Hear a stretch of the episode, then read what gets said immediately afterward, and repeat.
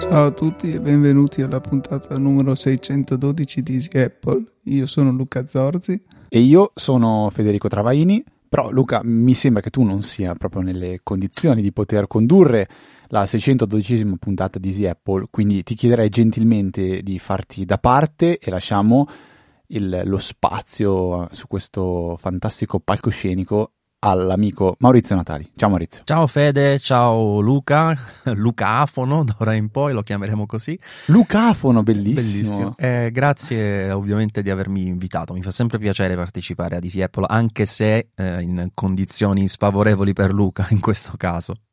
Beh, ma adesso ti spiegherò perché ti ho invitato, ma prima devo ringraziare eh, tutti i gentilissimi donatori che hanno reso possibile anche questa puntata di Easy Apple, che sono Silvano D, Nicola Gabriele D, Michele Foscardi, Michele Olivieri, Davide Tinti, Edoardo Fratus, Claudio V, Nicola Frigerio, Riccardo Gabrielli, eh, Matteo Semenzato e Paolo Massignan. Veramente, grazie Eh, mille per l'enorme persone. supporto.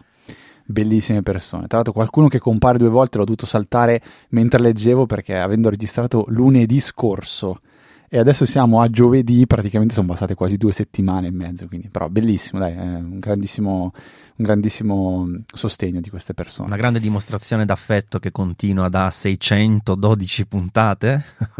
Sì, è belli- bellissimo, veramente, sono, sono soddisfazioni che valgono più di qualsiasi altra cosa che, che- che può capitare su questo podcast. Ma perché io adesso ho detto, Maurizio, vieni qua, perché io devo arrabbiarmi con te? Perché No, Un- no, un- dai. ma Me ne sì, vado un subito tempo- allora. Ma un tempo uno magari aveva problemi in famiglia con la moglie perché aveva l'amante, adesso uno ha problemi perché segue sagge offerte tech.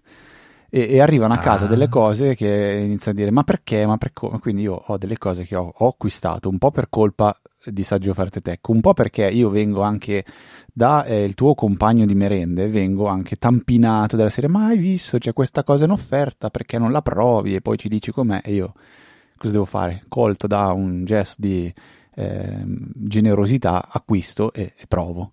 Quindi ho un po' di cose da, da raccontarti che, che mi hai fatto acquistare. Ma è un problema che, come spesso diciamo io e Massimiliano sul podcast, cose abbiamo noi stessi, perché noi abbiamo questo Eh. grossissimo difetto che nel segnalare le offerte valide, siccome sono davvero valide, spesso siamo noi che caschiamo per primi sul pulsante acquista e quindi siamo pieni di roba, tra cui ne parlerò eh, tra poco di un prodotto che io ho preso senza nemmeno sapere niente, cioè ho detto vabbè lo prendo, poi vediamo, è mh, proprio istintivo, perché quando vedi quella super offerta purtroppo oggi come oggi è difficile resistere. Io ho fatto un'automazione che quando il Mac Mini M2 eh, è in offerta, io lo metto nel carrello su Amazon e l'automazione lo toglie in automatico. perché non c'è un motivo per cui io debba acquistare quel robo lì. Però è, una- è un prezzo, è un prodotto che, cioè, per 500 euro, cinque- non mi ricordo se è 500 o 550, cioè, come fai a non comprare quella roba lì? No, ma infatti è È stata la stessa cosa che ha fatto Massimiliano per più di un mese, alla fine anche lui, ah no, tu no, lui sì, ha ceduto. Lui sì. io non ancora. e ha Non comprato ancora. il Mac Mini M2, eh, No, assolutamente. non ancora. Beh, allora, tornando a qualche puntata fa, ho acquistato il cavo, quello veramente bellissimo, un cavo mi è, mi è piaciuto molto, quello con le quattro, quattro, in realtà cinque porte, cioè da tenere nello zaino, sai che qualunque cosa succeda hai un qualcosa che ti può, ti può salvare nei, nei casi più, eh, più, più, più, più meno simpatici. Mentre eh, un acquisto che ho fatto in settimana è proprio perché mi è capitato nelle- nel, nel canale di Telegram del Saggio Offerte Tech e casualmente stavo avendo problemi con eh, lo Switchbot Lock, che è quel dispositivo che ho comprato a dicembre dell'anno scorso in una notte insonne, sempre per colpa tua, Ovviamente. vostra, ovviamente, acquistato per una cifra di 90 euro, 100 euro circa, quindi un dispositivo che metti sulla porta di casa, sulla, sulla, mh, su- dove c'è la chiave, in prossimità della chiave, o del, io lo chiamo nottolino, non so se anche se è un termine tipo dialettale delle nostre parti, il nottolino della No, lo, sento anche, lo sento anche qui, quindi non credo. Ok. è, è, un, è un, po', un, po', una cosa strana perché eh, lo devi andare a agganciare, poi lo regoli a distanza, gli metti l'adattatore, poi devi calibrarlo, eh, dirgli l'apertura, la chiusura, poi metti un sensore che capisce se la porta è aperta o la porta è chiusa, tipo un sensore di prossimità e diciamo esteticamente non è proprio piacevole perché vedi questa specie di accrocchio che sporge dalla porta, grosso, abbastanza ingombrante. E nell'ultimo ha funzionato quasi sempre bene. Nel, nell'ultimo mese continuava a darmi errore di, ehm, di, di, di, come si dice, mi viene stallo, ma non è in stallo, è come se fosse bloccato, incastrato, cioè durante la rotazione dell'apertura della porta lui si bloccava, perché effettivamente la mia porta sentivo che dopo due giri diventava molto dura. Allora per prima cosa ho dato colpa alla porta, ho detto vabbè provo a vedere come si fa a lubrificare la porta. Allora, per chi non sapesse, un po' di VD40 o di uno sbloccante simile eh, si mette sulla chiave, poi si inserisce, si gira, poi si spruzza direttamente dentro, si sta attenti a non sporcare e la chiave girava praticamente a vuoto, a folle, bellissima, perfetta. Però nonostante questo la porta diventava dura. Quando poi chiudevo la porta e giravo la chiave diventava dura, mentre a vuoto, quindi a porta aperta, girava molto molto liberamente. Certe volte sai cos'è anche la regolazione proprio della porta, cioè... Esatto, allora video di YouTube eh, di ogni tipo, tra l'altro ho trovato una persona che deve essere veramente una persona con un cuore molto grande perché eh, aveva fatto un video che spiegava come regolare la porta, ma poi lui diceva se avete delle, delle domande mandatemi una mail. Io allora io ho commentato il video di YouTube chiedendogli come facevo una regolazione che lui non spiegava e lui mi ha detto mandami una, una mail con le foto della porta con eh, il sistema di chiusura. Addirittura. E lui mi ha risposto, sì, ti giuro, mi ha risposto proprio nel giro di 24 ore dicendomi guarda, prova a fare così. Adesso mi fai sentire in colpa perché certe volte no. da, da, alcuni video che faccio mi mandano delle email e mi chiedono supporto per, eh, non so, fare delle modifiche ai computer perché mi hanno visto fare una modifica di un tal computer due anni fa e io di solito rispondo guarda, eh, cioè, non faccio assistenza, se ti serve eh. qualcosa nello specifico, fai una ricerca, vai in un Apple Store eh, invece questo è stato davvero tanto di cappello, super gentile. Diciamo che però mi sembra di aver capito, non ci metta mano sul fuoco, che però il suo, proprio, il suo business sia quello di eh, vendere questi prodotti e queste assistenze, quindi ci, ci può stare della serie magari anche qua. Però magari mi sbaglio, proverò a mettere il video nelle note della puntata che magari... Così gli faccio qualche domanda utile. pure io, vediamo se risponde. Eh, comunque, alla fine la mia porta cosa succedeva? Che quando la chiudevo restava leggermente aperta e quindi girando la, la serratura si avvicinava e quando faceva il movimento di avvicinamento si induriva. Allora sono riuscito comunque a regolarla, ma lo switchbot continuava ad andare in errore. Quindi ho detto, provo a cambiare le pile. Eh, erano pile che avevano ormai 5-6 mesi Tanto ha delle pile strane, sono le C123A, una roba del genere si chiamano. Sono tipo delle mini torce piccoline, ma mm, boh.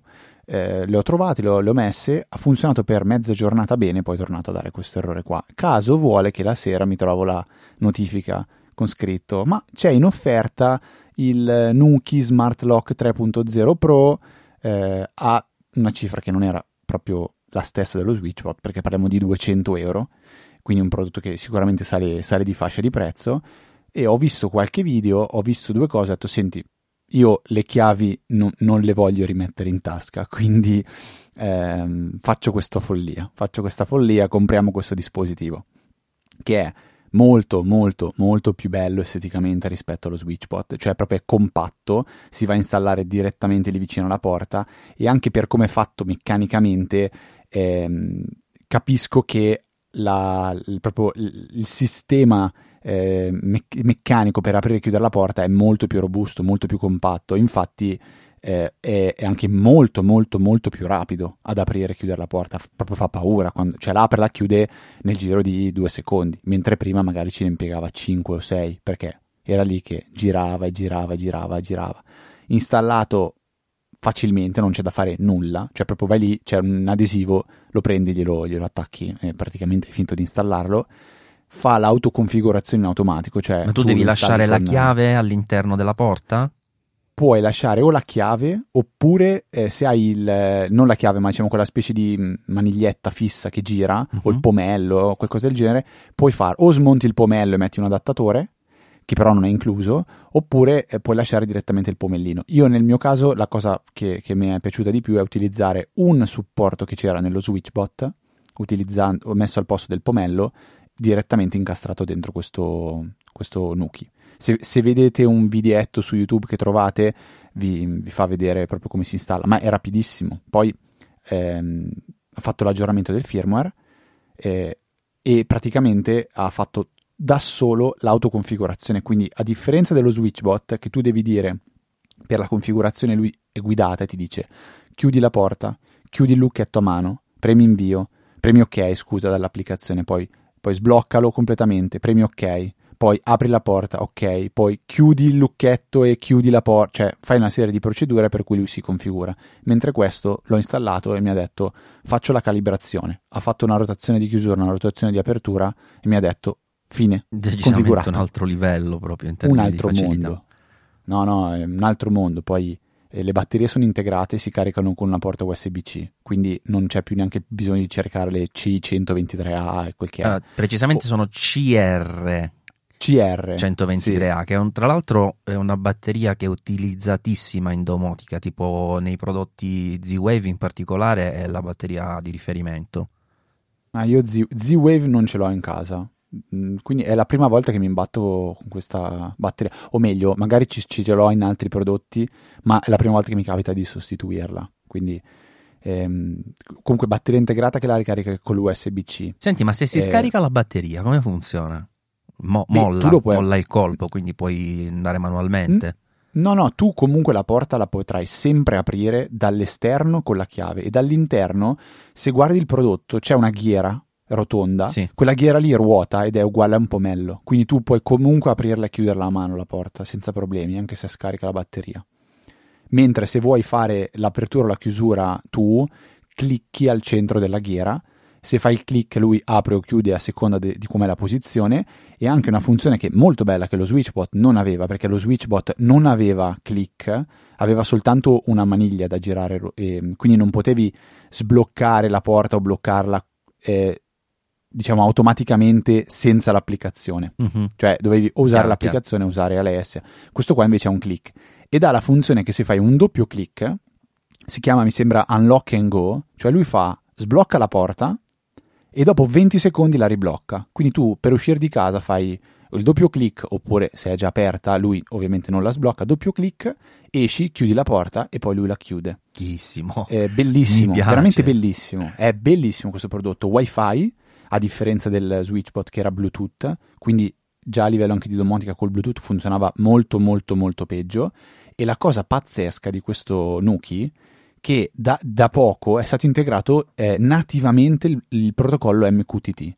Quindi tu dall'applicazione gli dici qual è il server MQTT, nome utente password, premi invio, lui inizia a comunicare e si integra senza che tu faccia nulla in Home Assistant e da quel momento lì puoi vedere lo stato della porta, la batteria, aprire e chiudere. Cioè una, un prodotto che ho detto ok, l'ho pagato il doppio perché è 200 invece che 100 euro e, e, i prezzi pieni mi sembra che sono 130-140 lo Switchbot e questo mi sembra 250. Quindi Ce l'ho davanti 100... in questo momento 2,79. 2,79, ecco, quindi comunque è, è, sempre il doppio più o meno come, come prezzo. Ah, che affare che ti abbiamo fatto fare. È un altro livello. Ah, 70, beh, grazie. Quindi adesso ti ringrazio. Prima mi arrabbio, poi ti, ringra- ti ringrazio. È un prodotto fantastico, veramente fantastico. L'unica pecca negativa, e poi poi volevo sapere se hai qualche curiosità magari su questo prodotto o simili, eh, è che nelle recensioni dicevano ah, il, la versione Pro, ris- eh, che se non sbaglio la Pro in più rispetto al non Pro al Wi-Fi, che secondo me è, molto utile proprio perché avendo MQTT eh, diventa un dispositivo che integra il Home Assistant su- rapidamente e, e, il problema che ehm, il Wi-Fi consuma tanto per me non c'è perché basta che una sera ogni tanto la batteria la danno per sei mesi Facciamo finta che non dura sei mesi, ne dura tre. Una sera ogni tre mesi attacchi un cavo a, a caric- a, e, lo, e, lo, ricarichi. Basta, finito. Cioè non è un problema, non è un dramma assolutamente. E comunque dicevo, tra le recensioni dicevano che rispetto alla versione prima hanno migliorato tantissimo eh, la rumorosità, nel senso che è silenzioso, sembra che stia decollando un elicottero quando lo, lo fai girare in realtà. Cioè, Meno lo switchbot era rumoroso, rumoroso, questo qua proprio fa un rumore, cioè senti che spinge, che quando gira la chiave lo senti che spinge l'apre, l'apre forte.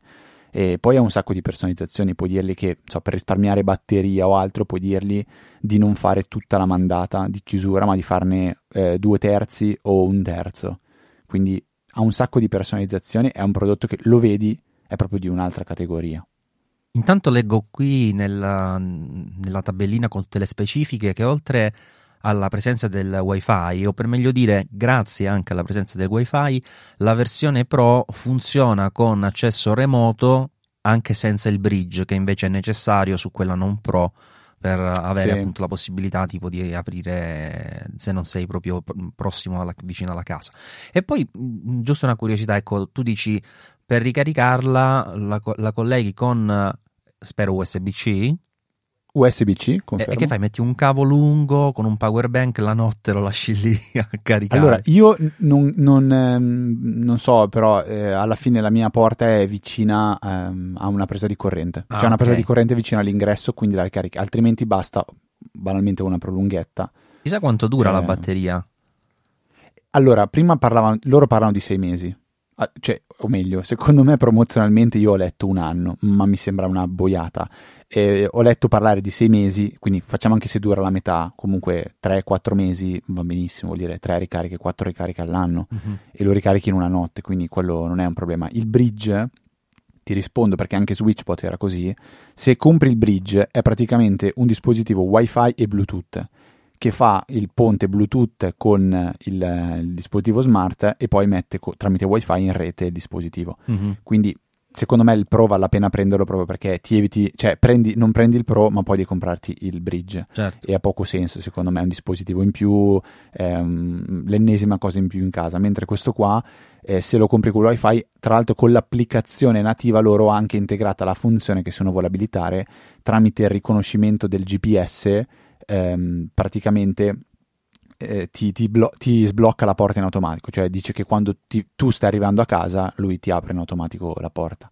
Ecco, E- ma io a tal proposito ti volevo fare una domanda che forse però nel tuo caso non hai potuto provare perché da che ho capito hai una struttura diversa della porta di casa, perché io ho proprio eh, la, la chiave normalmente sia interno che esterno, cioè la serratura, eh, e praticamente devo, oltre a fare eventuali giri per andare a chiuderla, nel momento in cui è sbloccata devo fare un altro giro in senso antiorario, cioè in realtà tipo 15 gradi in senso antiorario, per aprire la porta e poi posso eh, spingerla.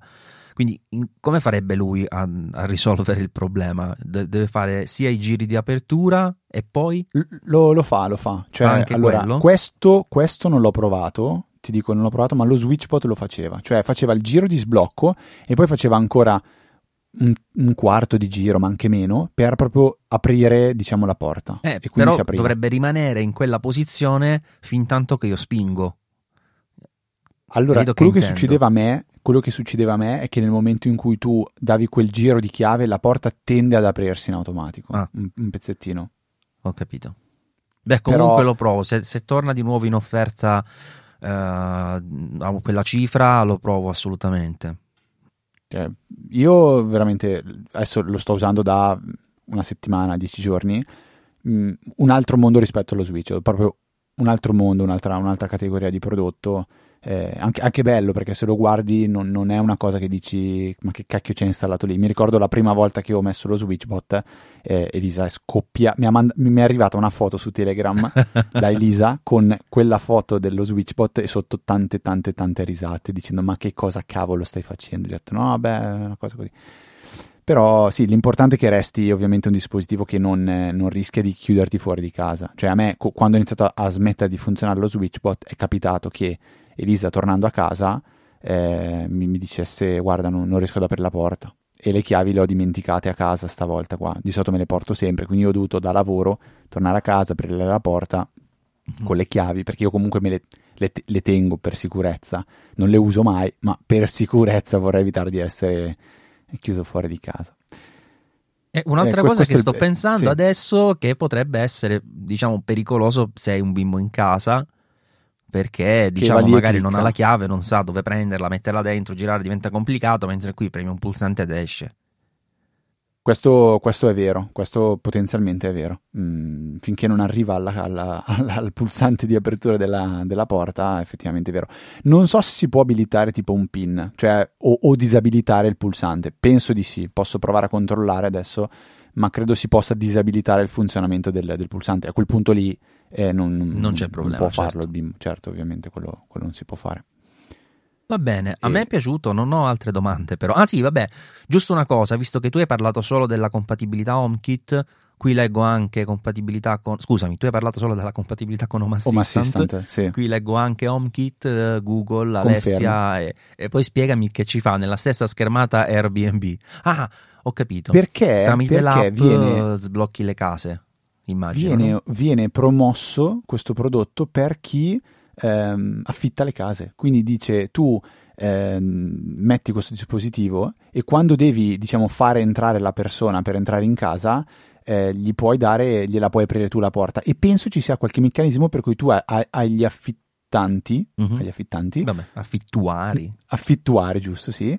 Non gli dai la chiave, ma gli dai la possibilità di entrare e uscire tramite, tramite applicazione. Cioè questa non l'ho esplorata come cosa perché, ripeto, a me non interessa inizialmente ed è proprio poco che ci sto giocando, però mi ricordo che tra le varie funzioni si parlava anche di questo, perché si possono, quando lo installi ti, ti fa una checklist di cose che potresti abilitare. Eh, di, di, tutte le funzioni che ci possono essere e una è proprio legata a questo diciamo così ambiente loro lo chiamano business Beh, effettivamente c'è chi eh, se uno affitta la casa effettivamente è un business punto Ehm, bello, bello, no? assolutamente interessantissimo come, come, prodotto, ne fanno anche altri, cioè fanno anche volendo proprio la, mm, eh, diciamo, la serratura vera e propria, quindi proprio col cilindro con dentro la chiave uh-huh. e se vuoi quella lì puoi proprio installarla, però quella diciamo così è un po' più complessa da fare come procedura. Qua sostanzialmente lo metti su praticamente qualsiasi tipologia di porta, praticamente, quindi non... È ovvio che come dici tu se devi lasciare dentro la chiave è se la chiave devi lasciarla dentro all'interno della porta vuol dire che non puoi metterla all'esterno in teoria. Esatto perché poi diventa eh, quindi questa, questa, è la parte brutta. Nel mio caso che all'interno ho il pomello fuori potrò sempre mettere la chiave. Quindi non è un problema che tocca la mia porta in questo caso. Certo. Già, questa cosa mi fa un, un po' riflettere. Vabbè, mm. comunque, sicuramente un bel prodotto che si applica anche a tantissime situazioni d'uso. Sì, e Passando al, se- al, secondo invece adesso, perché il secondo no, non, non, sono riuscito ad acquistarlo. L'ho tenuto nel carrello fino all'ultimo secondo, poi ho detto stasera torno a casa, verifico che sia compatibile e domani lo compro. Stasera. Il giorno dopo è scaduta l'offerta promozionale di, del lancio che eh, metteva in vendita questo dispositivo, che adesso sveleremo cos'è, a 49 euro, 50 euro mi sembra. Adesso è tornato a 130, 140, una cifra del genere. Eh, penso che tu sappia bene di cosa sto parlando perché è, è l'intercom praticamente di, di, di, Amazon, quindi quel dispositivo che domotizza eh, quals- praticamente qualsiasi citofono. Tu sei riuscito a comprarlo? Penso di sì. Sì, io come ti ho detto sono stato proprio preso dalla foga del momento, ho detto vabbè un nuovo prodotto della linea, dai proviamolo insomma, non mi ci sono neanche sbattuto più di tanto per analizzare, ho visto eh, rapidamente che i citofoni della marca del, del mio erano compatibili, non sapevo esattamente quale fosse il mio perché è difficile da capirlo con uh, solo la parte estetica anche perché è vecchio quindi dovevo smontare tutto quanto e via discorrendo. Ho detto vabbè lo prendo perché ce n'erano tantissimi in elenco e poi vediamo come va perché sembrava comunque compatibile mi è arrivato e mi è arrivato da un sacco di tempo e io l'ho tenuto nella scatola perché non ho avuto veramente un attimo di tempo per aprirlo, neanche vedere cosa ci fosse dentro. Poi mi hai tu scritto un elenco eh, di cose che ti interessavano per oggi, per questa puntata, e quando mi hai segnalato il ring intercom ho detto aspetta, vado ad aprirlo e provo ad installarlo. Quindi l'ho fatto proprio oggi stesso. Ah, dai, allora sono curioso, sono curioso. Allora, prima cosa, eh, il dispositivo, vabbè, è una scatoletta bianca abbastanza semplice. Eh, la batteria è una batteria che eh, è integrata, però si può togliere, si può rimuovere. Sembra una batteria di quelle delle fotocamere, eh, bella lunga, un po' ciccia, ed ha una presa perché così puoi ricaricarla direttamente senza altri prodotti. quindi non c'è una base di ricarica, ma direttamente togli la batteria e colleghi lei uh, ad un alimentatore per ricaricarla. Ma qui già una cosa che mi ha fatto cadere la mascella per terra, indovina la porta? No, mini USB. Micro USB. Micro USB, sì, non ci credo. Cioè, sono rimasto no, non basito. Ci, non cioè, ma com'è possibile? Una batteria no, tutta questa... futuristica con un pulsante push, to, to, niente. Micro USB. Vabbè. Comunque, quindi non puoi ricaricare il dispositivo senza staccare la batteria? Esatto, infatti vendono anche i kit eh, dove praticamente tu hai la possibilità di avere una basetta di ricarica e due batterie, così fai lo swap al volo da una batteria all'altra e carichi quella che hai tolto. Io però, non sapendo neanche come funzionasse questo prodotto, ho preso il kit base, che se non erro 49 euro costava, no? Cioè proprio una fesseria. Sì, sì, sì. Eh. E, ehm, e quindi non sapevo neanche tutta questa storia della micro USB, l'ho scoperto adesso. Adesso è un po' scomodo, sicuramente anche perché durante la fase di ricarica chiaramente l'aggeggio non funziona, insomma, quindi non è il massimo della vita. Però è anche vero che, eh, come dici tu, lo metti in carica la notte, insomma, è difficile che ti citofonino di notte, insomma, e, e comunque sì. puoi sempre rispondere normalmente, non è che sia una Però cosa fondamentale. Il, il Nuki, ad esempio, ha la doppia funzione perché tu puoi sganciare il pacco batterie, che sono praticamente tipo quattro stilo, e, ma tutte bloccate, tutte cielo, mi viene da dire in celofanate, ma sono impaccate.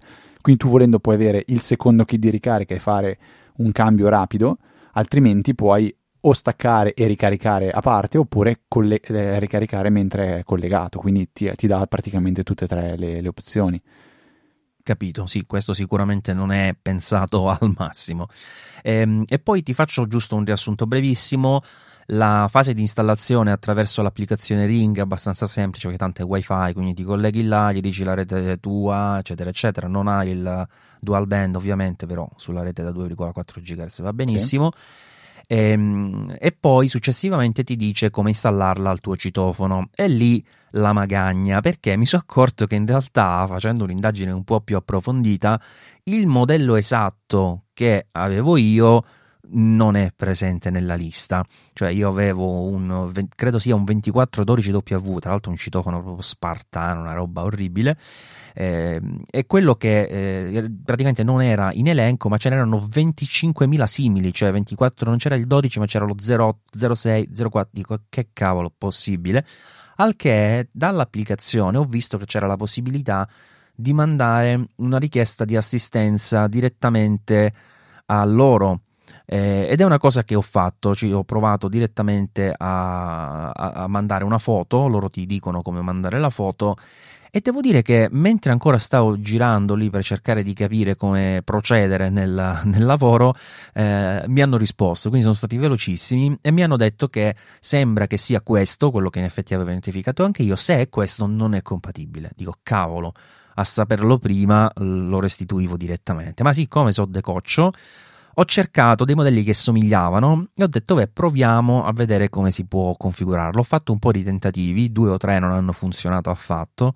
Eh, poi ho parlato con, uh, con, Massimiliano, lui non è elettricista ma quasi, e quindi eh, ha fatto un po' un'indagine più approfondita su quello che era uh, la scheda del, del citofono e me ne ha trovato uno che era davvero molto molto simile, sempre della stessa famiglia, e sono riuscito effettivamente a configurarlo quasi per tutto. Cioè lui mi suona, quindi se uno citofona mi arriva la notifica, eh, io posso premere e aprire il cancello eh, o la, um, il portone perché qui funziona così a seconda di dove ti suonano tu premi sempre lo stesso pulsante ma apri dove ti hanno suonato e questo funziona regolarmente eh, ma non funziona la trasmissione audio. Infatti, l'ultimo test, eh, l'ultimo test che lui fa nel, nel setup è quello di, di, dirti: Aspetta qui, vedi se senti questa voce di prova. E non si sente niente. Infatti, ho detto: Non sento niente, non sento niente.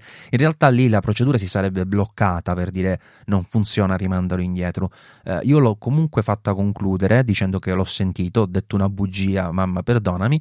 Eh, però in questo modo. Ti è cresciuto il naso eh, in questo modo l'ho potuto concludere perché volevo volevo vedere come funzionasse. In effetti, diciamo, siccome funziona abbastanza bene, credo che adesso potrei provare a sostituire il mio citofono con quello, diciamo, facsimile che ho settato nelle impostazioni della, del ring, come si chiama lui, intercom, in modo tale da avere un, un funzionamento, ipotizzo, completo, insomma, anche della parte trasmissione audio, che se no è un po' una rottura di scatole.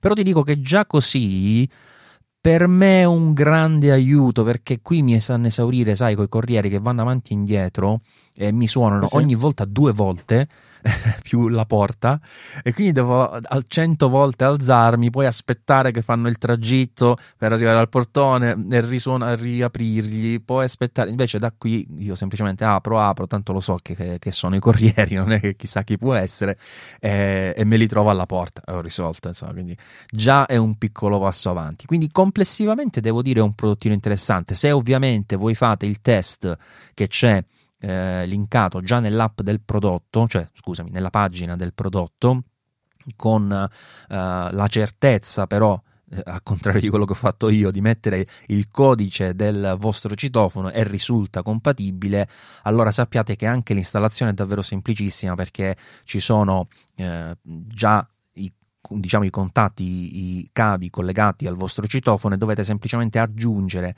quelli che, lui, che, vi dice direttamente l'applicazione dove vi dice di aggiungerli. Non so se mi spiego.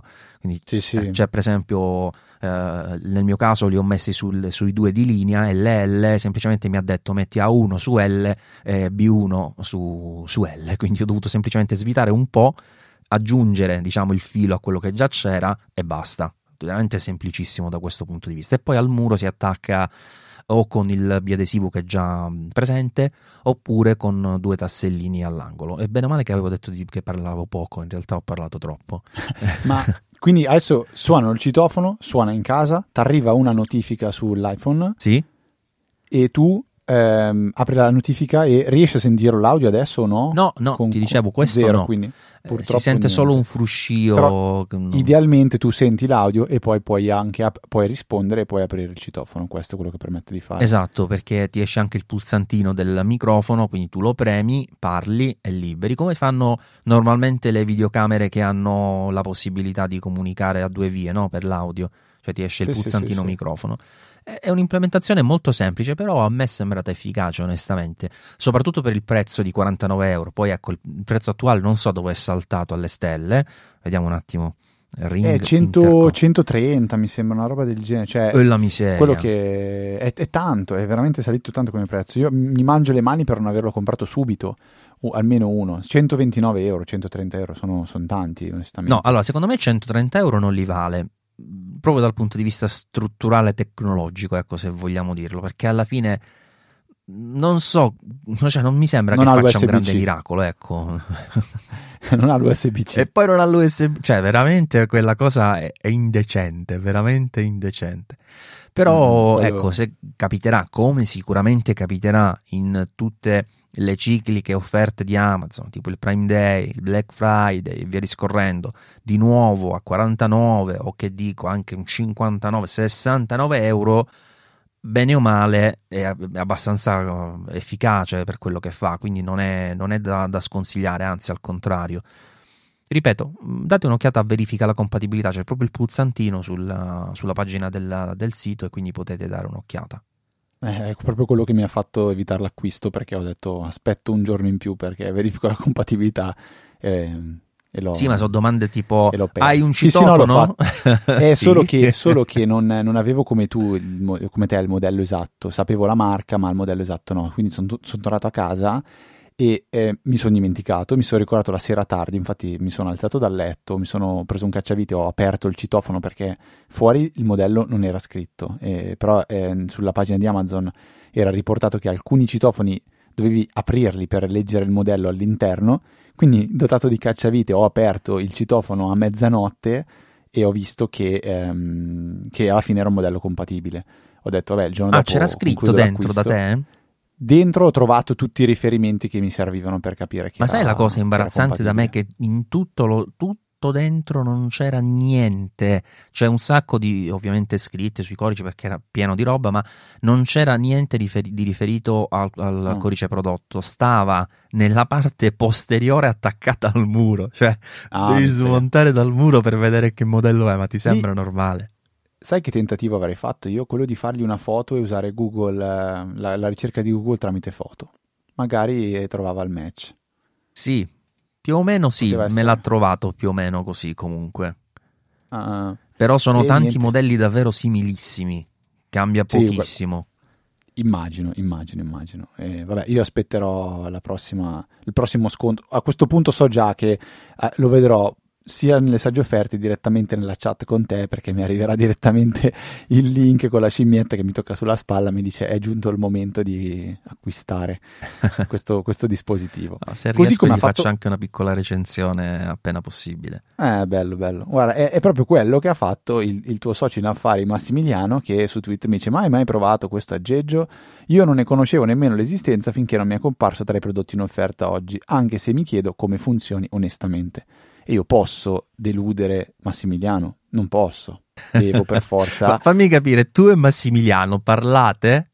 No, come? poco, come poco. Eh, lo- Però. Ah, nel senso è siete in contatto, dico, non lo sapevo per questo. No, no, neanche, ma no, no, neanche tanto, cioè eh, non è che ci sentiamo regolarmente, capita magari qualche volta, ma, ma onestamente mh, non tantissimo, però mi fa piacere perché io ascolto voi, voi ascoltate me, perché ogni tanto ho sentito che avete parlato, quindi Certo. mi fa piacere che c'è questo contatto a distanza, io no- non posso deluderlo e quindi ho provato questo Carl, Carlin Kit, Carl in, ma non so neanche come, come- come hanno pensato di pensarlo, che è un CarPlay e Android, Android Auto ehm, adatt- ad- adapter, quindi un adattatore per, Car- per CarPlay e Android Auto, che funziona con, qui loro lo, lo vendono per, diciamo, compatibile con le Tesla. In realtà, ora che ti spiego come funziona, va per, va per- funziona per qualsiasi auto che abbia il wifi e un browser.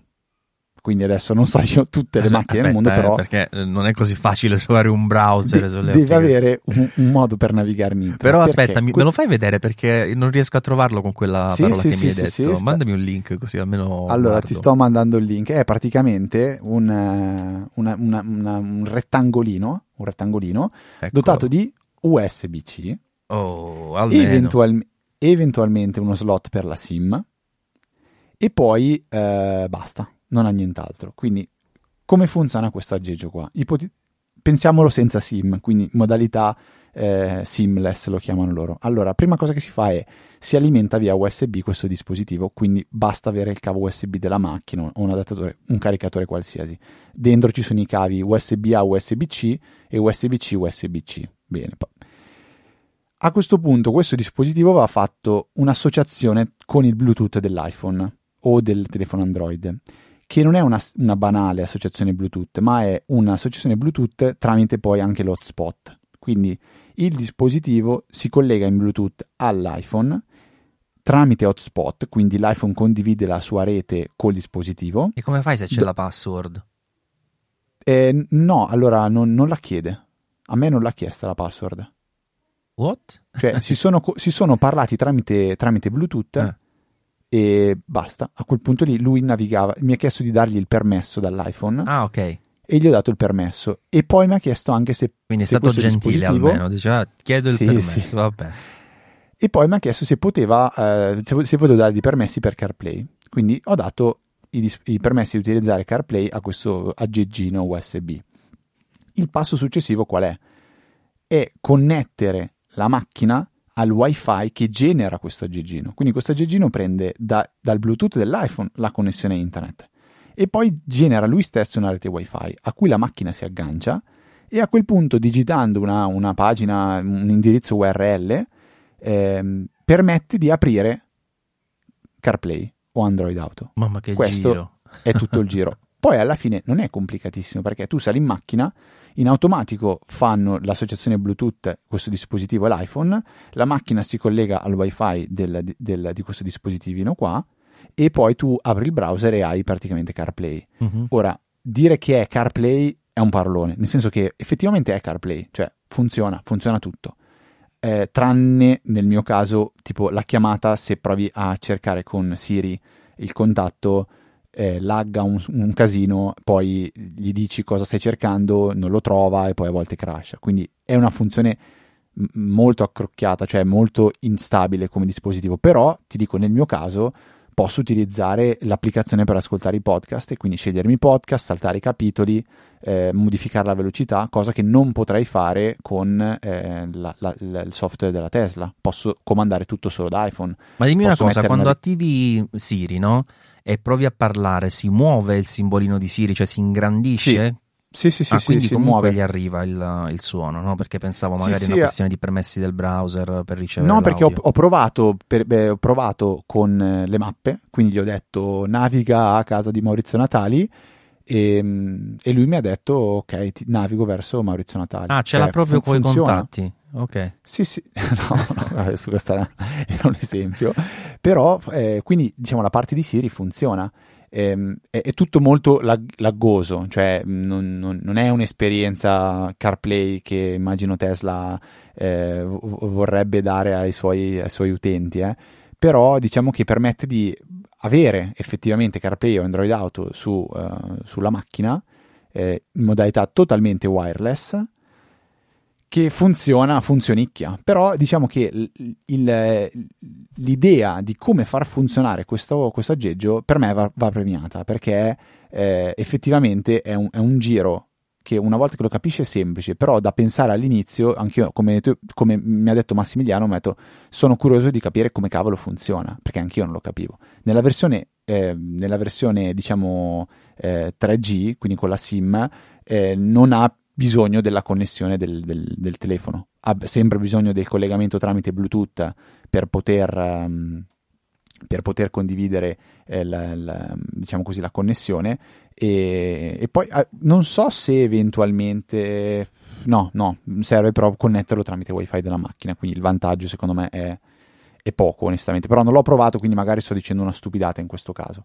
Ehm, in- interessante, cioè secondo me è proprio un prodotto interessante, costa tantissimo secondo me, cioè 120 euro per me è una cifra elevata, sarebbe bello se dici ah ho la pandina che è tutta vecchia e non, non ha niente, ah, compro 120 euro di robo e non so come ma ho CarPlay in macchina, volentieri.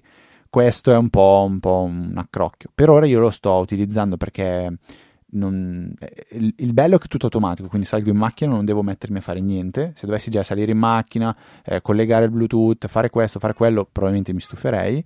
Invece sali in macchina, apri il tuo browser e, e hai sostanzialmente CarPlay, quindi mi scelgo il podcast, mi salto il capitolo e, e queste cose qua le, le posso fare. Senti, ho tre Curioso. domande. Vadi, vadi. La prima, ma hai trovato una posizione in macchina da rendere questo robo poco invasivo, insomma? Sì, eh, perché nella Tesla c'è il tunnel, diciamo, quello sotto il bracciolo, dove c'è già anche la, la penna USB o l'hard, o l'hard disk per la, la- la- la dashcam, quindi già è, una- è una- una- diciamo, è un vano che poi scompare, quindi lo, lo chiudi e non, non- non vedi niente. Altra domanda, ma quindi hai intenzione di renderlo o pensi di tenerlo? Allora, penso di tenerlo onestamente, perché questa cosa qua del poter avere il, ehm, il- il controllo dei podcast e anche per esempio Apple Music, perché nella, nella mia Tesla eh, l'Apple Music va tutto a scatti, cioè è sempre proprio un'integrazione fatta male secondo me, o perché è una Tesla vecchia quindi eh, non la stanno sistemando, però Apple Music funziona molto molto male troppo spesso, quindi la lo uso sempre in, ehm, diciamo dal Bluetooth del telefono. Avere lì Apple Music mi, mi dà un altro bel vantaggio. E poi la terza domanda in realtà è una domanda divisa in due parti, me lo concedi? Eh, ma- ma- ma può, può fare tutto quello che vuole lei qua. Allora, la prima è tu esattamente che Tesla hai? La Model? Model S, Model S Model del S. 2019 a memoria. Ok, infatti qua dice anno di produzione dal 2019 al 2023. E la seconda domanda è, ma tu da utilizzatore di Tesla e da comunque conoscitore anche di, penso, diverse altre macchine, insomma, no? Ne avete avute anche in famiglia. Sì, sì. eh. Pensi che Tesla sia un po' come Apple per le macchine? È una domanda, è una domanda difficile perché dipende da che punto di vista, secondo me, eh, però trovo tanti fattori in comune. Il primo è che comunque è, a mio parere, uso una parola inglese, disruptive, cioè ha creato un qualcosa che prima non c'era, perché la macchina elettrica prima non, non, c'era, o se c'era è un po' come c'erano prima i palmari, c'erano i palmari col pennino, e invece adesso è arrivata questa macchina qua che è un altro concetto di macchina. Io dico sempre che se cambio la Tesla, prendo una Tesla oggi, è come se cambio l'iPhone, prendo un iPhone. E come, come diciamo così anche capacità di imporsi un po' sul mercato, secondo me anche loro. E quello, che, quello che cambia secondo me è proprio la, la, la missione, cioè Apple comunque è un'azienda che eh, davanti a tutto lo, lo, dice chiaramente voglio sì rendere il mondo un posto migliore però poi vuoi rendere il posto in un mondo migliore facendo eh, costare un iPhone 1000 eh, euro e me, non di meno se invece tu vuoi che tutti possano avere accesso a un iPhone perché gli renda la vita migliore, il tuo obiettivo è anche quello di rendere accessibile questo dispositivo a tutte le persone, che è la mission invece di, di, di Tesla che, che, che vuole fare in modo che tutti possano accedere a questa macchina. Il loro scopo è quello di renderla costantemente sempre più economica. Infatti, eh, da quando sono uscite anche le nuove Model S, eh, in Italia mi sembra che il prezzo è sceso di più di 15.000 euro. Oggi, con i vari incentivi in Lombardia, una, una, una Model 3 la porti a casa con 32.000 euro e parliamo eh, di praticamente più di 10.000 euro di, di sconti che vengono fatti, incentivi e comunque prezzi che si abbassano sempre più. Ora so che qualcuno potrà condividere o non condividere l'idea, però diciamo che questa è, è, è, la, è la, differenza che vedo tra Apple e, um, e, e, Tesla. Poi magari un domani anche Tesla tornerà a dire faccio la macchina premium che quindi eh, devi, ti costa di più, paghi di più e cose simili. Eh, però mi sarebbe veramente tanto piaciuto avere qui oggi anche Steve Jobs a partecipare a, questa, a questo cambio del mondo e, e non soltanto eh, Elon Musk che ha sicuramente un sacco di difetti però evidenti ed innegabili pregi ce li ha e li ha, li ha portati cioè, è uno che ha detto voglio fare quello e l'ha, e l'ha fatto poi fa, fa, diciamo così si diverte anche facendo tanti altri danni altrove però questa, questa, è un po', un po la, la, risposta. Non so se ho risposto, se, se ti aspettavi qualcosa sì, di sì, diverso. Sì, sì, ma guarda, il fatto è che io, io amo le, le macchine da sempre, però per dirti le Tesla non mi sono mai piaciute. Anche oggi se io le guardo esteticamente dici? sì non, ma non lo so okay. non, mi attra- non, mi attrae neanche il marchio più di tanto. Non so se è una forma di reazione al tutto il chiacchiericcio però in generale non mi attrae. Io sono ancora un po' vecchia scuola per le auto anche dal punto di vista del design. Certe cose cioè tu pensa io ho una Formentor e non mi piace come linea. Molti dicono che è bellissima perché è futuristica. Per me è brutta. è molto bella. Sì, però è, è, è eccessivamente. Non lo so. Eh, a me piacciono le forme un pochino più armoniose, più semplici e via discorrendo. Però, a parte questo, eh, te l'ho chiesto perché io non ho mai considerato proprio nemmeno l'ipotesi di prendere una Tesla. Ora sono in procinto di dover cambiare una delle due auto, non la Formentor. Eh, ho chiesto ad un amico Dario Zani che ha un, un, canale YouTube anche piuttosto seguito, che è molto in gamba, Drive Zone si chiama il canale, eh, di darmi un po' un consiglio. E lui dopo cioè, mi ha detto un sacco di cose informative utilissime, però poi alla fine mi ha detto eh, comunque dai un'occhiata a Tesla perché ad oggi con la Model 3 al prezzo che ha è, è, spaziale, insomma, è comunque il benchmark ed effettivamente facendo due conti ho provato con tante altre auto a, a vedere dove arrivi e, e, arrivi sempre di più nel momento in cui le configuri un minimo, quindi effettivamente ad oggi è un'offerta tangibile. La cosa che devi tenere in conto, secondo me, quando ti approcci al mondo Tesla è, è, è una, in, in primis, il service. Cioè, ehm, se non ce l'hai vicino, non ce l'hai vicino. Cioè, se hai un problema, devi, devi spostare la macchina di tanto, magari. Cioè, diciamo, non, non, ti voglio dire che non hanno mai problemi, perché non è vero. Perché, cioè, io ci sono andato più di qualche volta al service Tesla. Manca un po' Ecco, que- su questa è una grossa differenza che ha Apple rispetto a Tesla, cioè Apple hai un problema, ti danno un'assistenza fotonica, cioè te la risolvono, eh, ti trattano bene, eh, ti chiedono scusa, ti danno di più di quello che ti dovrebbero dare, mentre Tesla ti, ti, ti tratta malissimo, cioè malissimo. A me l'ultima volta che sono andato in assistenza gli ho detto, gli avevo segnalato tre, tre problemi, tre problematiche, sono arrivato lì e dico guarda, te ne, te ne segnalo anche una quarta e mi dice eh no no, no, no, no, no, non posso. E faccio in che senso non puoi fa eh no perché noi abbiamo, eh, abbiamo fatto i conti del tempo da dedicare alla tua auto sui tre problemi se me ne dici un quarto dico guarda non è un problema ti lascio qua la macchina torno a prenderla tra- il prossimo weekend. Tienila. No no no non posso non posso. Cioè a me viene da rispondere ma tu pensi che io possa venire qua tutte le volte che hai voglia? Cioè ti porto la macchina da risolvere un problema se ne ha trovato un secondo di problema la macchina ti dico che te la lascio tu te la tieni e lo, e lo risolvi me la dai tra mi dici piuttosto guarda ci vogliono due settimane e io ti dirò sì o no. Ma non mi puoi dire sì. no. Cioè sono de- de- degli atteggiamenti infatti eh, adesso loro stanno facendo mh, cu- mi sembra tutti gli anni adesso non vorrei dire cose di cui non sono super preparato ehm, tutti gli anni quando fanno lo share del mi- meeting chiedono quali sono le cose che vorrebbero eh, gli azionisti che venissero migliorate di Tesla e al primo posto c'è sempre il, il rapporto col cliente cioè il customer care eh, perché è la cosa che, che manca più di tutte se io dovessi raccontarvi Il problema la- è che la- per loro è molto costoso, cioè tu dici giustamente rispetto ad Apple, no? Però Apple ha Sì. un vantaggio. Intanto anche loro ti danno un miglior supporto se sei vicino ad un Apple Store e poi cioè, tu i prodotti li puoi spedire, non è che puoi spedire una Tesla. E ah, prima lo facevano, inizialmente Dai, la, la macchina te la, por- te la consegnavano a casa, sì, sì, sì, assolutamente. Se funzionasse Eh. l'autopilot sarebbe bello, gliela, gliela Eh, mandi.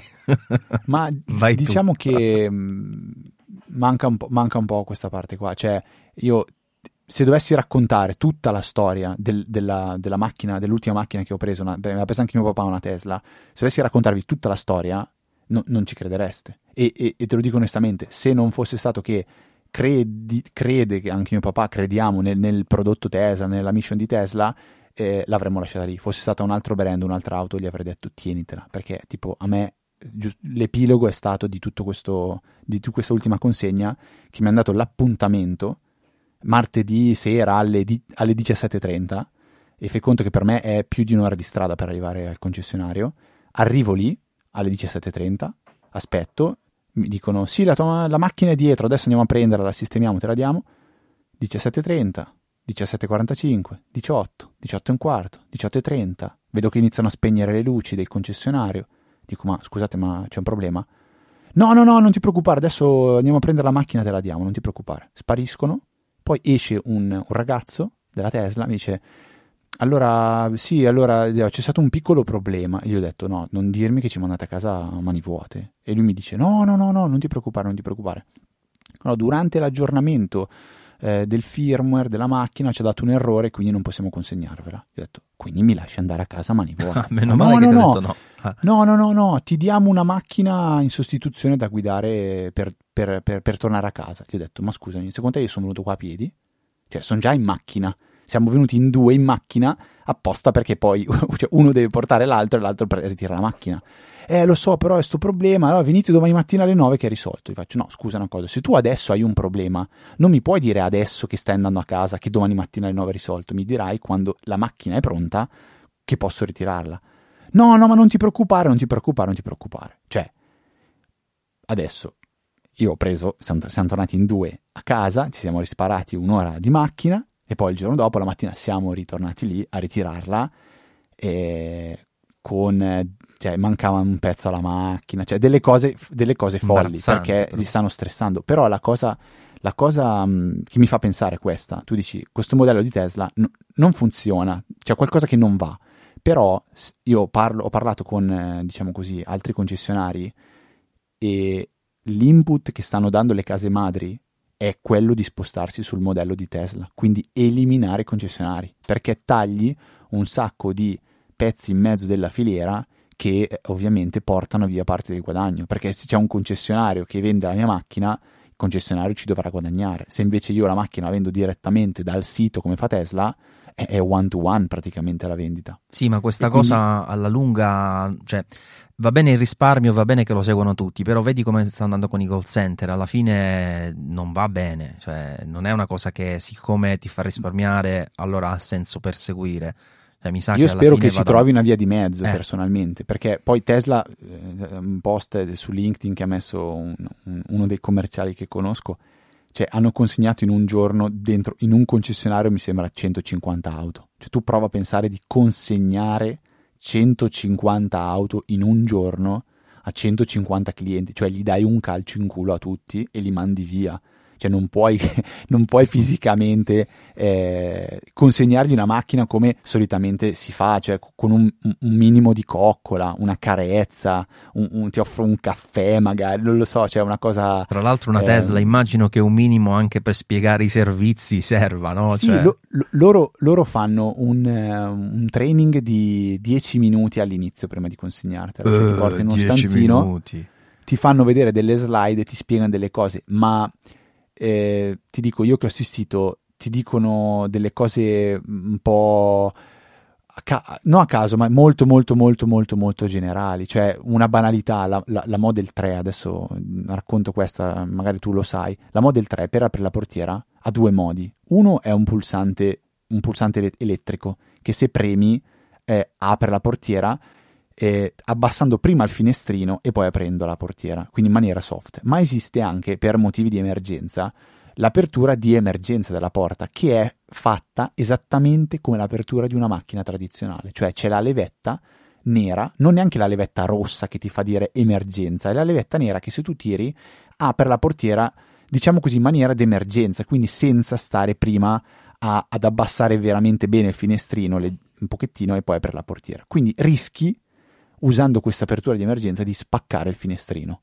È una cosa che ti dicono, è la prima cosa che ti dicono quando vai a fare un test drive. Ti dicono, mi raccomando, a portiera aprila col pulsante, eh, c'è un pulsante da premere e non tirare la leva, perché altrimenti rischi di spaccare il finestrino. Questa cosa, quando ti consegna la macchina, non te la dicono.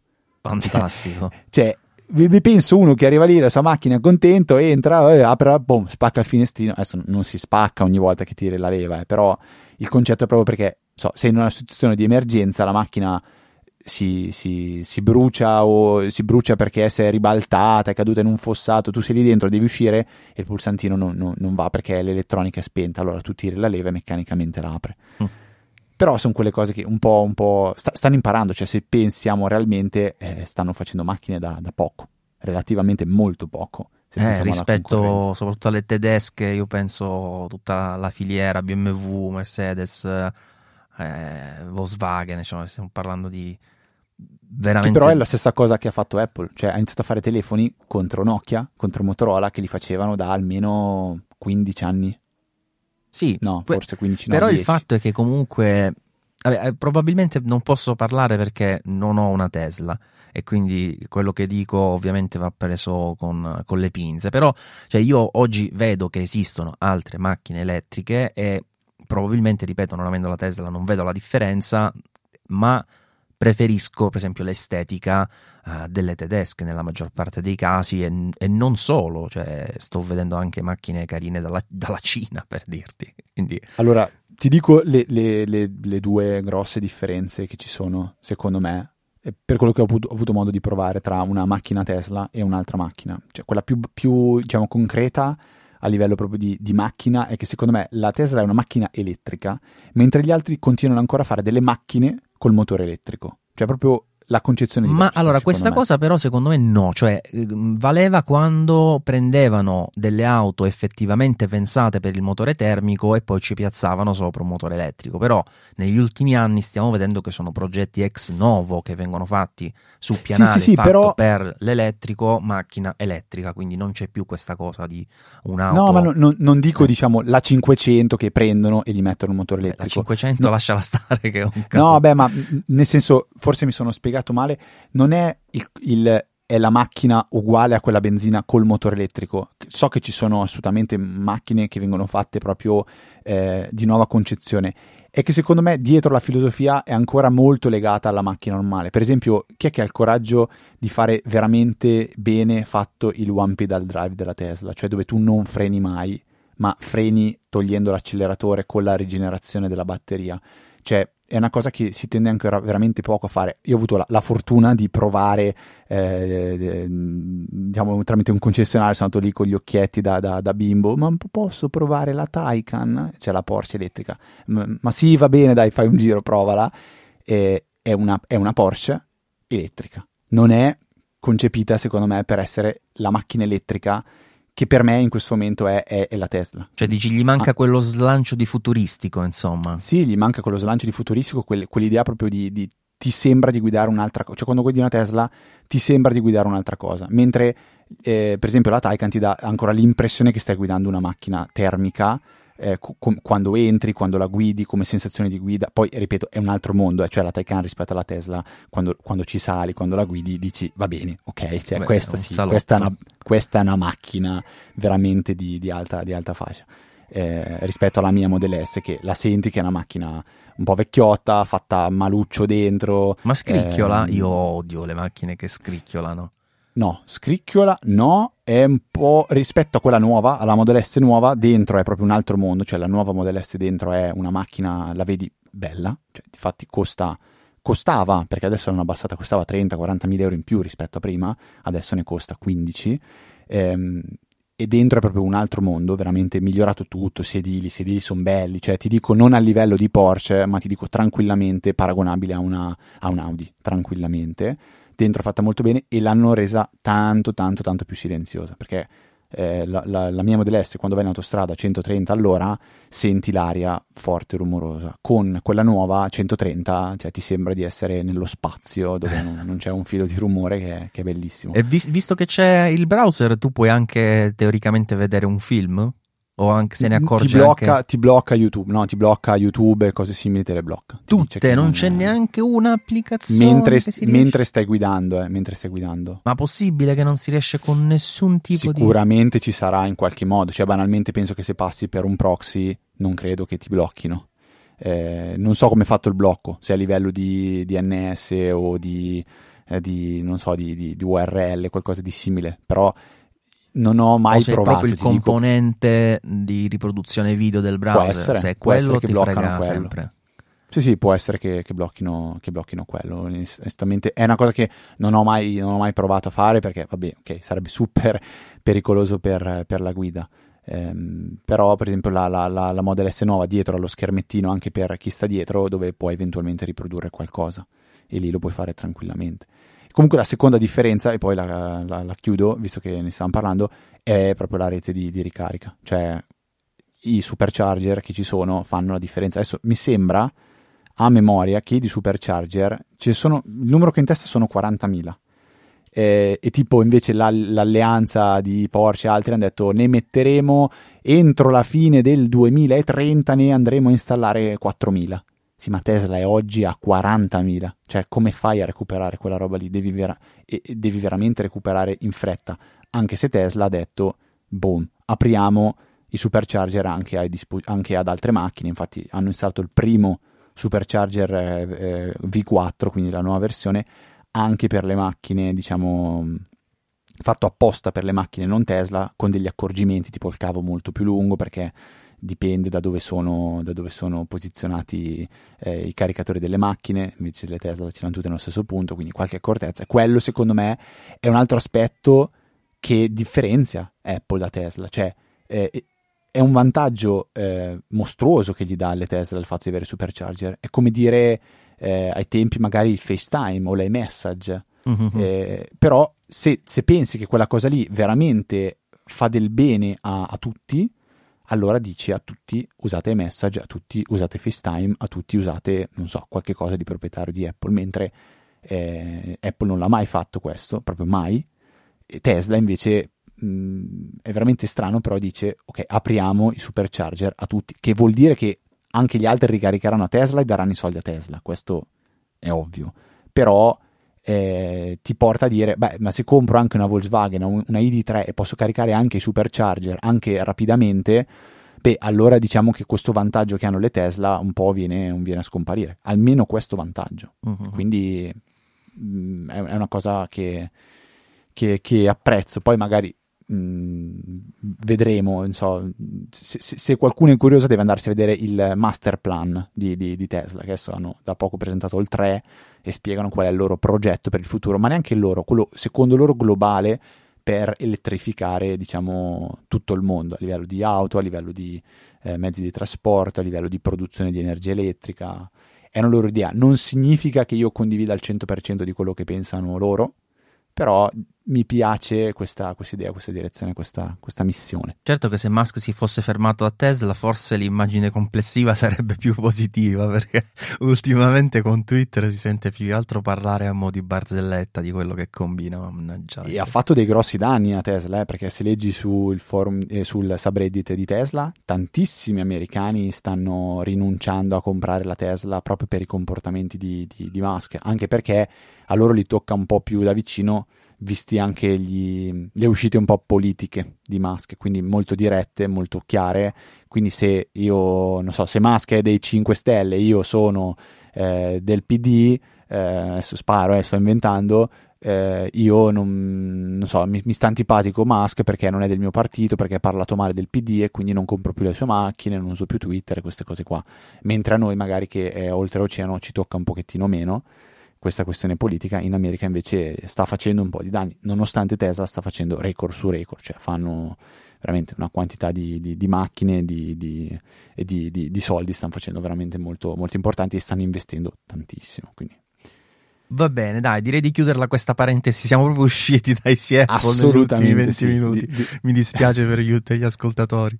No, a me è piaciuto tantissimo. Non è una puntata come, come, a me piace dire mai stare negli schemi. Quindi andiamo dove ci porta il filo della conversazione. Secondo me è proprio il bello di fare, di fare un podcast che non ha uno schema fisso come, come Easy Apple. È, è, proprio bello. Poi alla fine di Apple, se ci pensi, ne abbiamo sempre parlato. Eh, perché il il NUC lì della porta è una cosa che se uno ha un iPhone può comprare e usare con l'iPhone.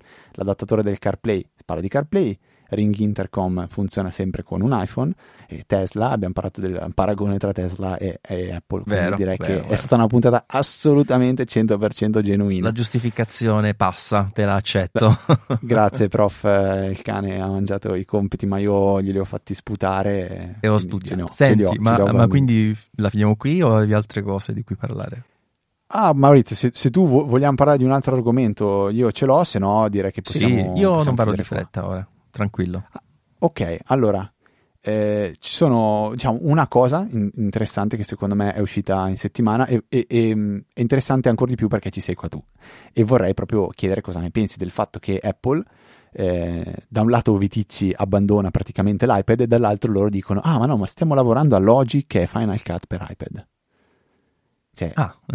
ma è come dire, non so, sta, sta andando a fuoco la casa e io eh, mi preoccupo di mettere nel forno la torta, altrimenti non, non, non, si cuoce. Guarda, in realtà Apple è in ritardissimo su questa cosa e questo credo che lo sappiano tutti, cioè esiste eh, da tempo un'applicazione che si chiama Aurea Pro su iPad, ma quando dico tempo intendo un decennio, che ha praticamente le funzioni di un Logic Pro, grosso modo in termini di produzione musicale, magari non per la parte diciamo più artistica, più stile iMovie, però eh, no iMovie scusi, scusa, GarageBand, però dal punto di vista proprio produttivo è un'applicazione piuttosto seria e esiste da qualche mese DaVinci Resolve su iPad. Eh sì, eh sì, eh sì. E parliamo di un software che tra l'altro sta tirando a sé moltissimi utenti anche che precedentemente utilizzavano Final Cut Pro perché ha diversi vantaggi anche su piattaforma Apple rispetto al software nativo. Quindi partiamo dall'idea che Apple arriva tardi da questo punto di vista. Ma io credo che il problema non sia tanto lì quanto nelle limitazioni che permangono nel sistema operativo. Ti faccio un esempio queste applicazioni, sia Final Cut che Logic, a parte eh, funzionare meglio su uno schermo grande, che è ovviamente implicito, mentre qui al massimo per ora il 12,9, quindi ci sarebbe da ragionare sull'arrivo della possibile 14 pollici di cui si mormora un iPad più grande, insomma. Ehm, però dico, a parte questo, rimane la limitazione di un sistema operativo che ad esempio sicuramente renderà difficile se non impossibile l'utilizzo di plugin che sono il cuore fondamentale di moltissimi eh, produttori di contenuti, che siano plugin eh, che riguardano l'audio o anche il, il, video con Final Cut.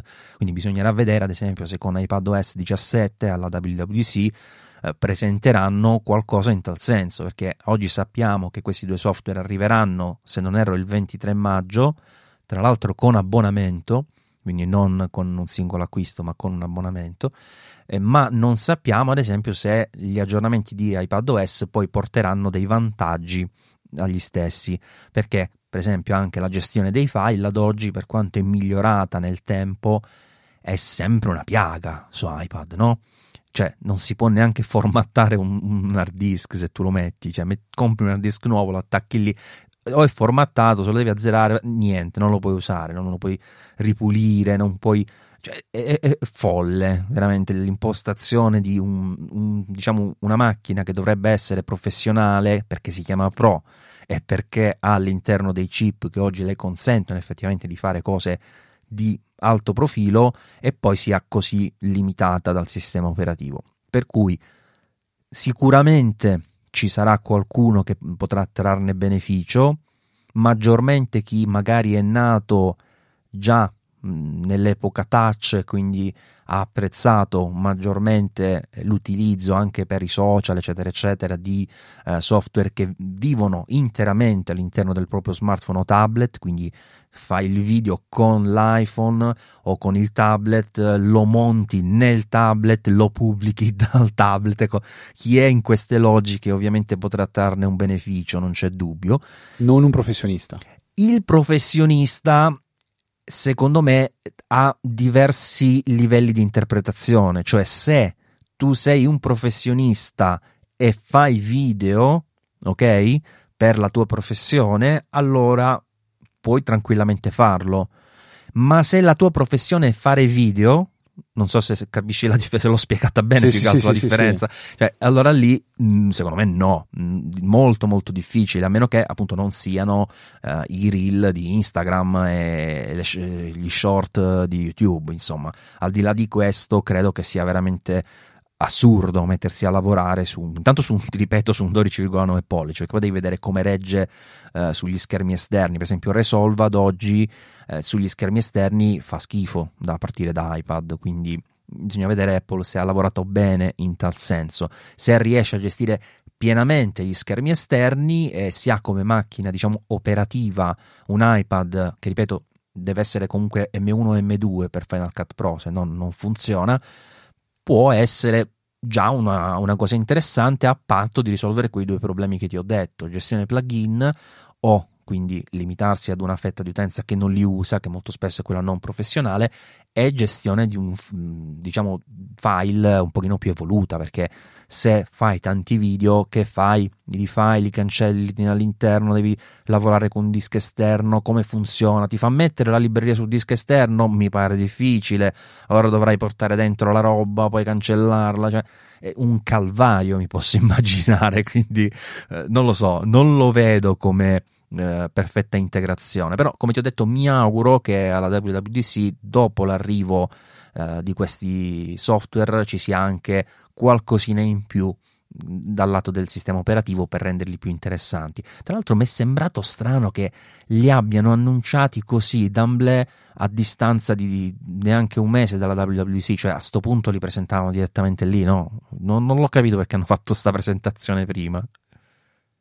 Ma n- non lo so, però io penso che l'unica eh, bella notizia riguardante Final Cut e Logic sarebbe se Apple annunciasse una tecnologia al contrario di quella che hanno annunciato qualche anno fa per Mac, cioè che le applicazioni per iOS possono girare anche su Mac, grazie al fatto che ci sono i processori M1 con Apple Silicon.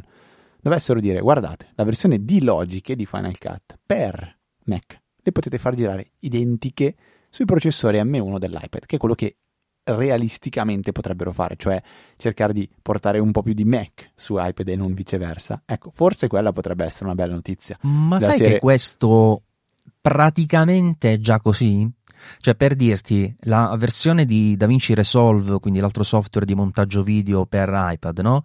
Se tu la lanci, noti che eh, è carente rispetto alla versione desktop di una serie di pulsanti che però sono importantissimi perché ti spostano in altre aree della, uh, dell'interfaccia, diciamo, che sono destinate a cose davvero molto più complesse. Per esempio, una che si chiama Fusion, dove si realizzano effetti sì, tridimensionali, una che si chiama Fairlight, dove si lavora approfonditamente sull'audio, eccetera, eccetera. Ora, queste pagine tu lì non le vedi, però se tu vai dalle impostazioni della tastiera e, e dai degli shortcut alle pagine, le puoi comunque richiamare e appaiono, cioè ci sono nel software, semplicemente sono nascoste perché hanno pensato sull'iPad eh, diciamo sono delle versioni delle aree che non vogliamo rendere disponibili o perché richiedono più potenza o perché insomma magari eh, sembra eccessivo rispetto alla dimensione dell'interfaccia o non so cos'altro abbiano pensato però ecco di base è la stessa applicazione desktop quindi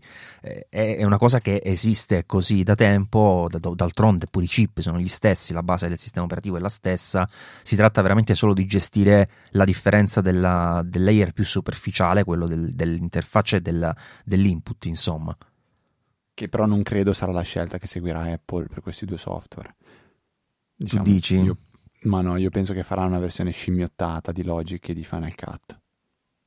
Ma eh, sarebbe un, un, passo falso gigantesco. Cioè, dopo tutto questo tempo, arrivare anche con una versione ridotta, insomma, io mi auguro che non lo facciano. Questo... Però, diciamo, perlomeno possiamo dire che l'hanno fatto, cioè ci hanno messo tantissimo, ma almeno finalmente sono arrivati, dai. Cioè, se mi dai Logic e non mi dai la possibilità di attaccarci un microfono e poter registrare un podcast mentre sono su Skype con Maurizio o Luca. Ma questo sai, eh... secondo me non si potrà fare lo stesso. E loro eh, ti no, diranno che, che è colpa dicendo, di Skype. Cioè, ma, ma, è pazzesca sta roba qua. Fammelo fare con FaceTime o con qualcos'altro. No, con FaceTime cioè... si può fare. Perché si può fare già oggi questa cosa con FaceTime. Sì, però io lo. Allora, il qual è il problema di farlo? È che, um, non lo so, cioè, prova a pensare, nel, nel, nel, per esempio nel nostro caso, come me e Luca, quando registriamo abbiamo sempre una, una, una sorta di, no, più, una, più, che una sorta, una serie di potenziali backup della registrazione che stiamo facendo, perché, ok, non, non possiamo dire che è il nostro lavoro, ma è un, un nostro lavoro questo, di fare il podcast. Quindi se noi finiamo di registrare qualcosa va storto, non possiamo aver perso tutto. Quindi è già capitato più volte, siamo riusciti comunque a pubblicare la puntata, a recuperare tutto quello che ci serviva, magari con delle piccole perte di qualità e robe simili. Una cosa del genere oggi non, non è possibile e, e, penso che la cosa, un, un, fattore chiave di un professionista è proprio questo, di, avere, di preservare il, proprio, il suo lavoro, quello che sta facendo. Sì, ma quello e... che manca ad Apple è proprio qui, cioè è diciamo la gestione dell'hardware ad un livello più basso. Cioè, noi abbiamo su iPad delle applicazioni che funzionano uh, ancora nella loro sandbox e manca tutta quella parte che può essere trasversale, e intendo un desktop dove butti un file, intendo un Alfred che va ad intercettare una keywords, eh, intendo un uh, come si chiama quell'altro che usa tantissimo Luca, keyboard maestro, keyboard maestro. ecco che fa la stessa cosa quando avviene un, uno scambio di documenti e ne metti uno in una cartella, cioè non esiste questa cosa, non, posso, non, possono proprio esistere queste cose all'interno di, eh, di iPad OS, così come di iPhone OS ovviamente, di iOS anzi. E, e quindi questa cosa renderà sempre questo sistema un sistema minore perché chiunque utilizza il computer a livello produttivo intensivamente, direi a livello intelligente, nel senso non apro il software, faccio le cose solo all'interno di questo software, lo chiudo e vado a nanna, ma ho diciamo, un lavoro eh, intensivo che va a sfruttare il computer a diversi livelli, e allora vedi subito che ti scontri con dei limiti così evidenti all'interno di iPadOS che ti, ti fanno chiudere il tablet e arrivare sul tuo Mac. Cioè, per Ci me credo. È così. Ci credo. E, e tutto, tutto, quello che è stato fatto negli ultimi anni. Io ho un iPad Pro del, a memoria del... è quello con la 12, quindi secondo me parliamo del 2018 mi chiedi troppo. No, du- credo, credo 2020. Eh, se ci fosse Giulio, se ci fosse... no, secondo me, secondo me è prima. No, la 12, la 12 mi sa che è 2020. Se parli dell'iPad 12, base. vediamo. Eh. Eh, no, iPad Pro Ah. da 10 pollici, da do- eh, con la 12, sì. eh, Allora è la lo 12X e parli del- dell'iPad Pro da Sì. 10,5 pollici? Bravo, bravissimo. Allora può darsi del- che sia 2017. Ecco, ad- addirittura, cioè è un iPad che però tuttora dopo 6 anni, ma se mi chiedi che ha dei problemi di velocità di prestazioni, non, non- non li vedo, non li trovo, non esistono da nessuna parte. Quindi No, c'è la mio figlio e va benissimo, proprio quali, te lo so- eh, garantisco. qual- sì. qu- quali sono eh, cioè, le, migliorie portate ad oggi? Eh, prima mi avevi detto che non potevo usare Stage Manager, poi me l'hai messo, ma poi adesso Stage Manager praticamente è, è- è una barzelletta di se stesso perché non, non lo usa nessuno, chiunque ha parlato male, ha solo un sacco di problemi. Quindi, cioè, dov'è l'evoluzione di questo prodotto? Veramente si- è, per- si è persa la natura che aveva inizialmente, quella di, di, diciamo, di, di- di, eh, usare questo dispositivo per navigare su internet sul, sul divano, come è stato presentato. Vuole fare il grande, ma il grande non ha, non ha le carte per poterlo, per poterlo fare. Quindi, cioè, io oggi dovessi cambiarlo, prenderei. Penso che oggi, non voglio dire una cosa eretica, ma penso che oggi andrei su un Air. Un iPad Air? Perché, eh, penso di sì, anche se so che tu non sei proprio un grandissimo fan, però prendi l'M1. Ma sai perché mi dà fastidio? Non per le prestazioni o altro, è che avere quel tablet che sembra qualcosa di più, ma poi ha quell'audio un po' gracilino, eh, il video così così. cioè, l'iPad Pro è troppo più avanti dal punto di vista qualitativo, quindi Mi, mi darebbe fastidio non avere il Face ID, quello. Però la differenza Mamma di mia. prezzo non è poca. No, la differenza di mettere ogni volta il ditino ti assicuro che è tanta. È no, no, parlavo di differenza di prezzo tra l'Air e il Pro. Sì, sì, sì, no, Eh, dicevo... Ci ballano un 300 euro a del Face. ID che ti confermavo che in effetti l'assenza si avverte tanto perché io eh, la vedo nel- nell'iPad di mio figlio che ha l'ultimo modello di iPad base che praticamente è un iPad Air con lo schermo brutto nel senso che non è la, una laminazione completa Sì? Ed effettivamente è uno sbatti perché cioè, devi fare un, un gesto che è innaturale, devi sempre capire dove sta messo il pulsante, eh, mentre invece il Face ID ti guarda e ciao, l'abbiamo visto anche con, con gli iPhone, insomma, dove tra l'altro lì era facile trovare il pulsante home perché ce l'avevi davanti agli occhi e comunque è stato meglio il Face ID perché si è spostata, diciamo, eh, l'attenzione da te che dovevi eh, dire mi autentico a lui che dice ti autentico, quindi cambia Vero. proprio il paradigma. Vero, vero, vero. Vabbè, vedremo cosa, cosa presentano a fine maggio, cosa presentano a giugno per nuovi iPad, anche se sembra che, da quello che dicevate anche tu e Giulio nell'ultima puntata del saggio podcast, che invito tutti ad ascoltare se non l'avete fatto, visto che si parla proprio di approfonditamente di Apple, a differenza di quello che è stato fatto in questa puntata.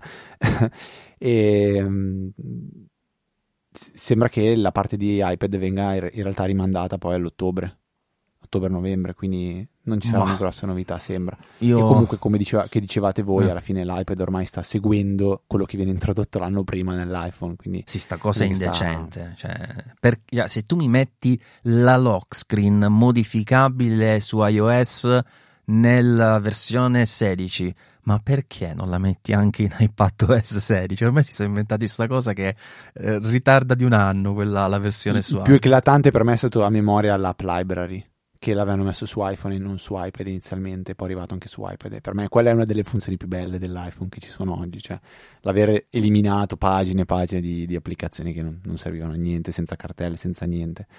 Sì, a me più che l'Hype Library in sé che uso poco, mi piace proprio il fatto di nascondere pagine che non uso. Io non so più cosa ho nel telefono, però ogni tanto faccio una ricerca e trovo quello che mi serve. Vero, sì. è, è- ma è così secondo me che deve funzionare alla fine. Mm, È, è- un- è un- è uno sforzo troppo impegnativo e poco appagante quello di, no appagante però poco funzionale quello di tenere in ordine tutte le applicazioni nelle cartelle, nella cartella, nella pagina, la pagina destra, sinistra, qua, su, giù. Però, A se devo piace. essere sincero, da questo punto di vista, Android ha sempre fatto meglio. Perché alla fine, diciamo, loro ce l'hanno sempre avuta l'app library, diciamo, no? Perché eh, hai la cartella, diciamo, con Sì. tutte le applicazioni e poi hai a parte le scrivanie che puoi gestire come vuoi tu, mettendo o non mettendo icone di app, widget, eccetera, eccetera. E in effetti loro questa cosa la fanno molto più semplicemente perché io sull'iPhone devo nascondere delle pagine, cancellare delle applicazioni, però dicendogli no, cancellala, ma non davvero, cancellala solo dalla schermata home, ma lasciala all'interno del telefono e poi la puoi trovare con Spotlight o dall'app library, mentre tutto sto casino si evitava se si faceva come Android, l'applicazione che sta sulla uh, scrivania se la vuoi e l'applicazione che sta nella libreria complessiva dove ehm, quelle, se non l'hai messa diciamo nella schermata principale. Cioè erano molto più semplici era binario lì e lì. Invece qui un casino.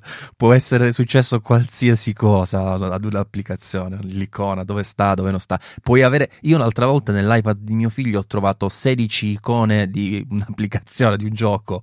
Perché le puoi duplicare? Ma perché dovrei mai le duplicare? puoi duplicare? sì No, questo non lo sapevo neanche, cioè proprio qua casco dal pero. Sì, sì, mio figlio aveva un'applicazione, si chiama Brawl Stars, un giochino 16 ah, sì, volte, sì. Tre, tre, volte YouTube, senza Ma, senso.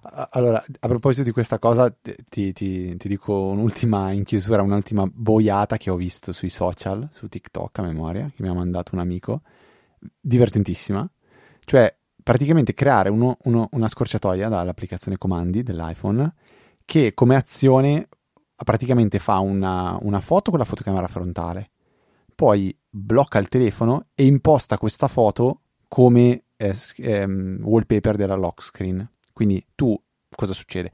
Premi la, la, la scorciatoia, lui fa subito una foto col, col, selfie e mette quella foto lì come, come lock screen e blocca il telefono.